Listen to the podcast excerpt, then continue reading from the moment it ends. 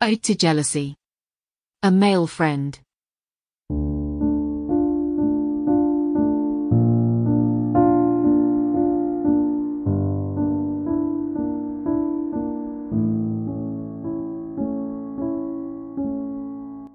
Sitting on the sofa in the living room, I leaf through a magazine and absent-mindedly listen to the rhythmic cadence of the tennis dribble, interrupted by exclamations of satisfaction or disappointment. I don't want to watch the game, I already know that Michael will humiliate Gianluca and Massimiliano, mediocre players. The house is deserted on this April afternoon. My future mother-in-law has gone away for the bi-weekly ritual of shopping, which she celebrates every Tuesday and Thursday in the company of two friends, with whom she walks along via Roma searching the shop windows and spotting the more exclusive items, such as the magnificent décolleté by Sergio Rossi and the refined carry by Hermes that she wore yesterday at lunch. I eagerly enjoy every moment of this rare solitude, hoping that it will last as long as possible and that Michael will give his opponents revenge. I'm fine like this, in the company of myself. The one person I desperately need is from the past.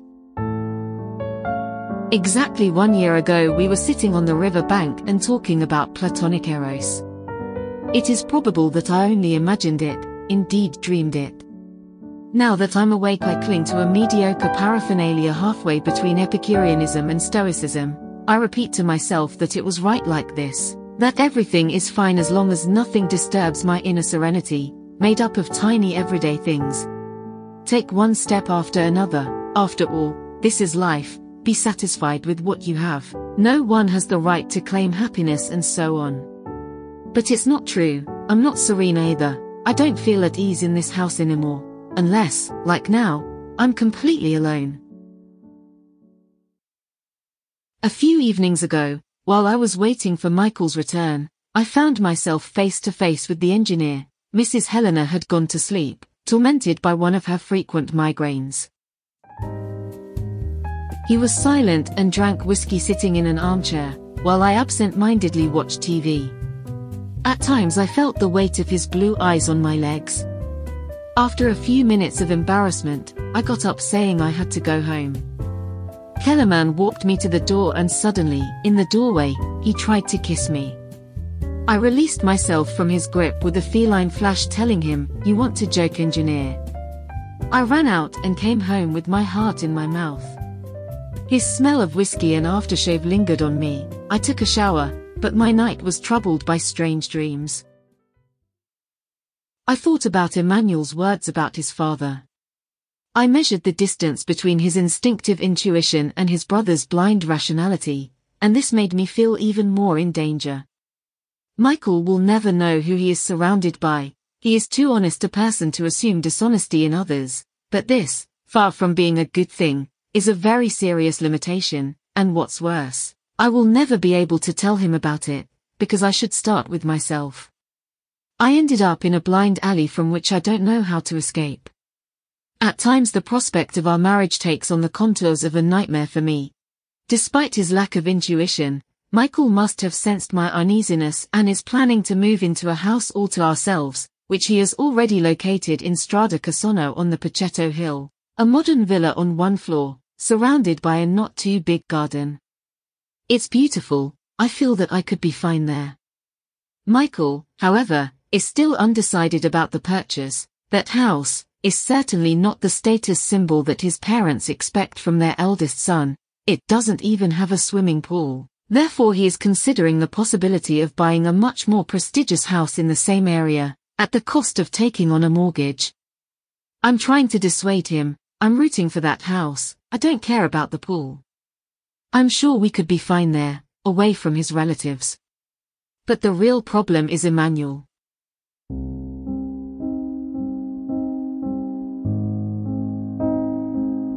That boy has produced an irreparable damage in me, it is above all in order not to be forced to see him that I would like to leave this house. But at the same time I am counting the minutes that separate me from the moment in which I will be able to see him again. I know perfectly well that he is no longer the boy I used to hang out with a year ago, but he is all I have left of him. Every day I wait impatiently for his return, Only when I hear his footsteps on the gravel in the garden do I start breathing again. His presence hurts me as much as it is indispensable to me. The thought that sooner or later I'll see him enter this house hugging a girl is a constant torture for me. At the same time I couldn't survive without him next to me, no matter how. I would like to run away, but running away would throw me into an endless void. In summary, I'm freaking out.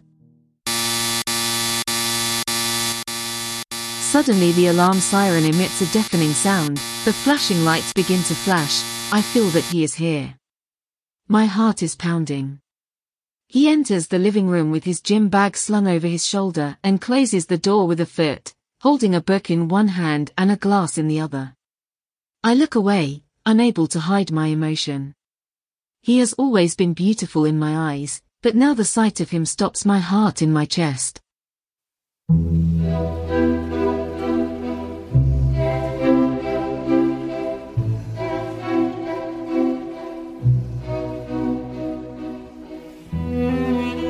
Emmanuel at 17 has become embarrassingly beautiful.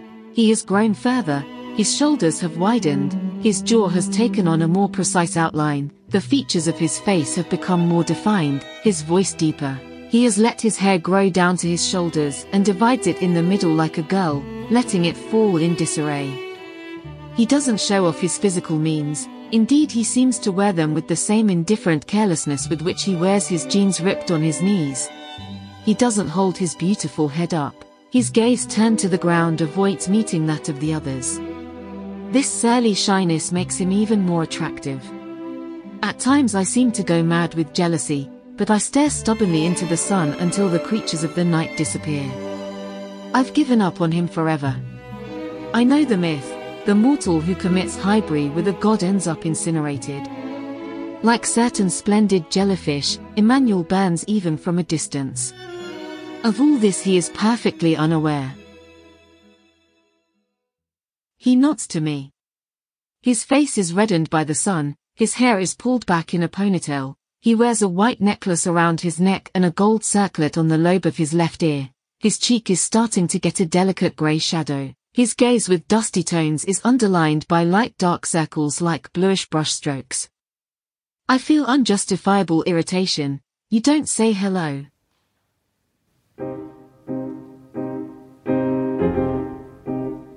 He turns towards me three quarters of a strange face, sweet and angular like that of Botticelli's boys, a face that is not exactly what I remembered. I just said hello? I feel like arguing with him, I find another foothold to argue with. And you don't offer. This juice is for you. Like any good tennis player, Emmanuel always manages to surprise his opponent. He hands me the glass and opens the book.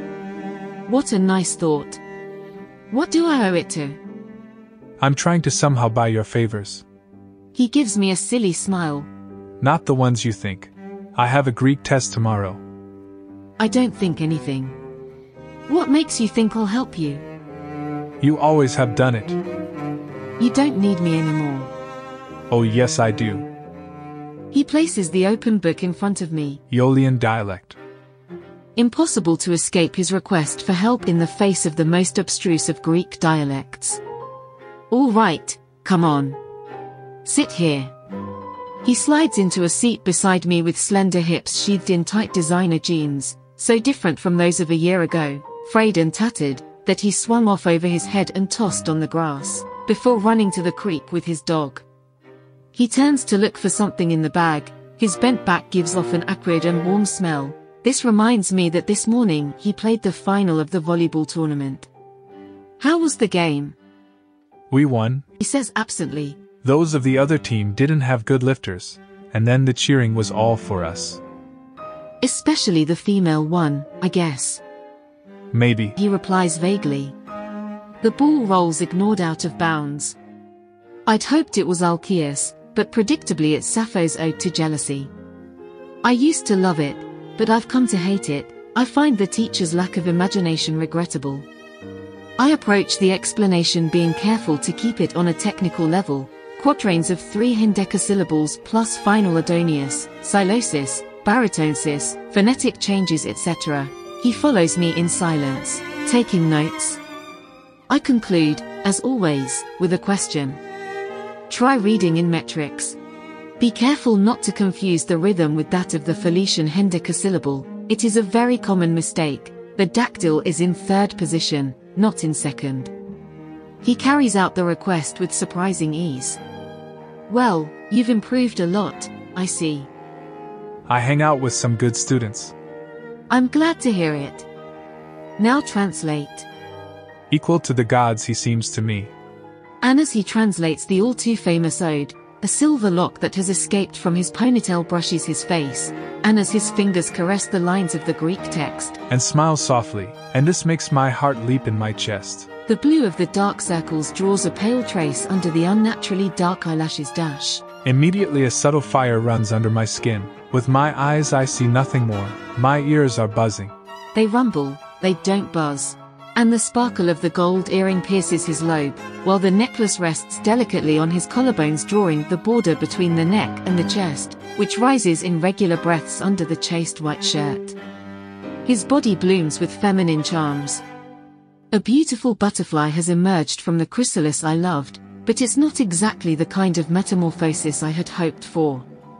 A few days ago I unintentionally witnessed a tirade from the engineer Kellerman about Emmanuel's clothing, too different from anything that has ever been seen in this house. He listened to him in silence with downcast eyes, until the paternal recriminations moved on to his mother who defended him as always, his as handsome as an archangel, while he slipped unseen to his room and left them there to argue with each other, according to a well-established tactic. The metric reading and the translation are going very well I say at the end. Now let's hear the commentary. How would you define this ode? Define it how? Try giving it a title. It already has. However, I think it is wrong. In what sense? In the sense that jealousy has nothing to do with it. I'm about to inform him that his hunch is probably correct when his cell phone rings. Sorry. He says, and gets up to answer. I pick up the magazine and pretend to immerse myself in reading. He says Hello? and turns his back on me. More than talking, he whispers. No, I can't today. He talks with one shoulder leaning against the wall. He turns around smiling. Tomorrow, maybe. Alright, yes. He laughs at a joke. He turns his back to me again and speaks softly. I can't hear what he's saying anymore.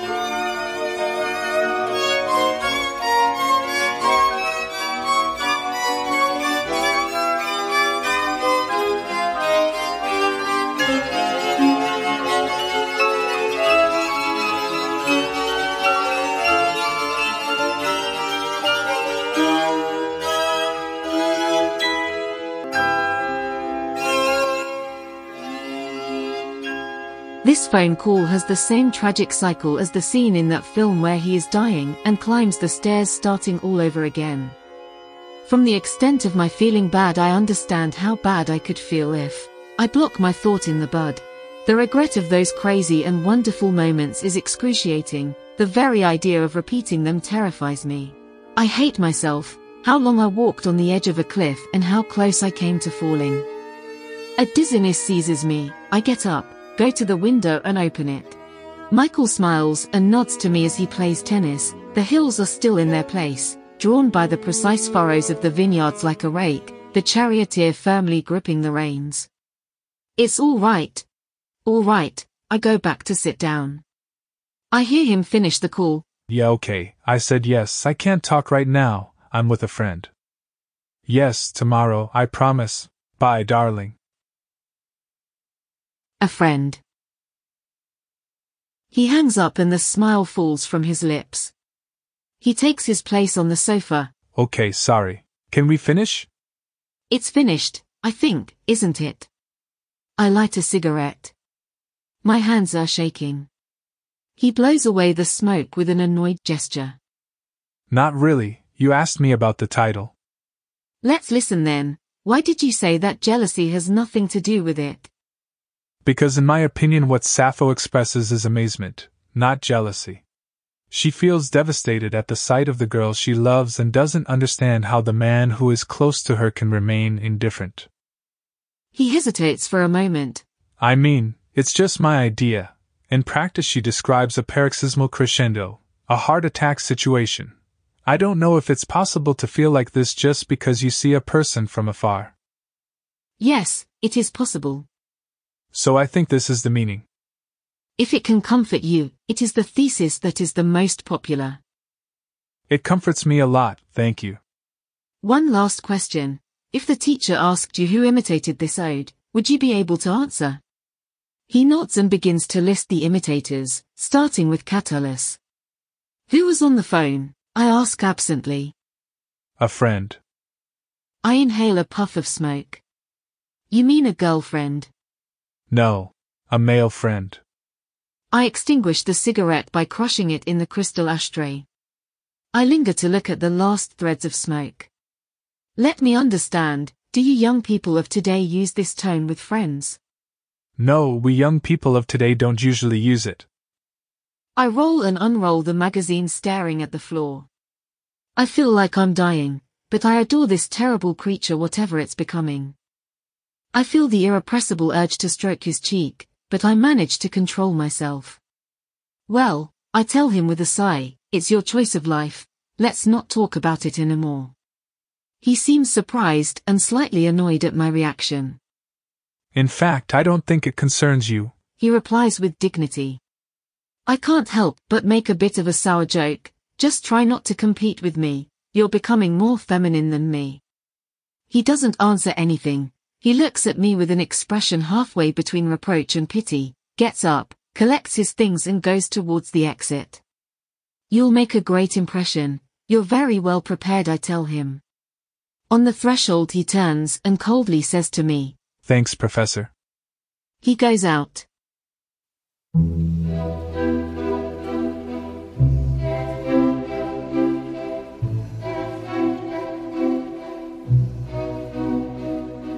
A scream from the field, someone has scored a deadly ace and won the game. Applause, laughter, voices approach.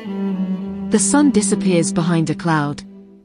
I look at my hands and, for the first time in my life, I realize, I'm old.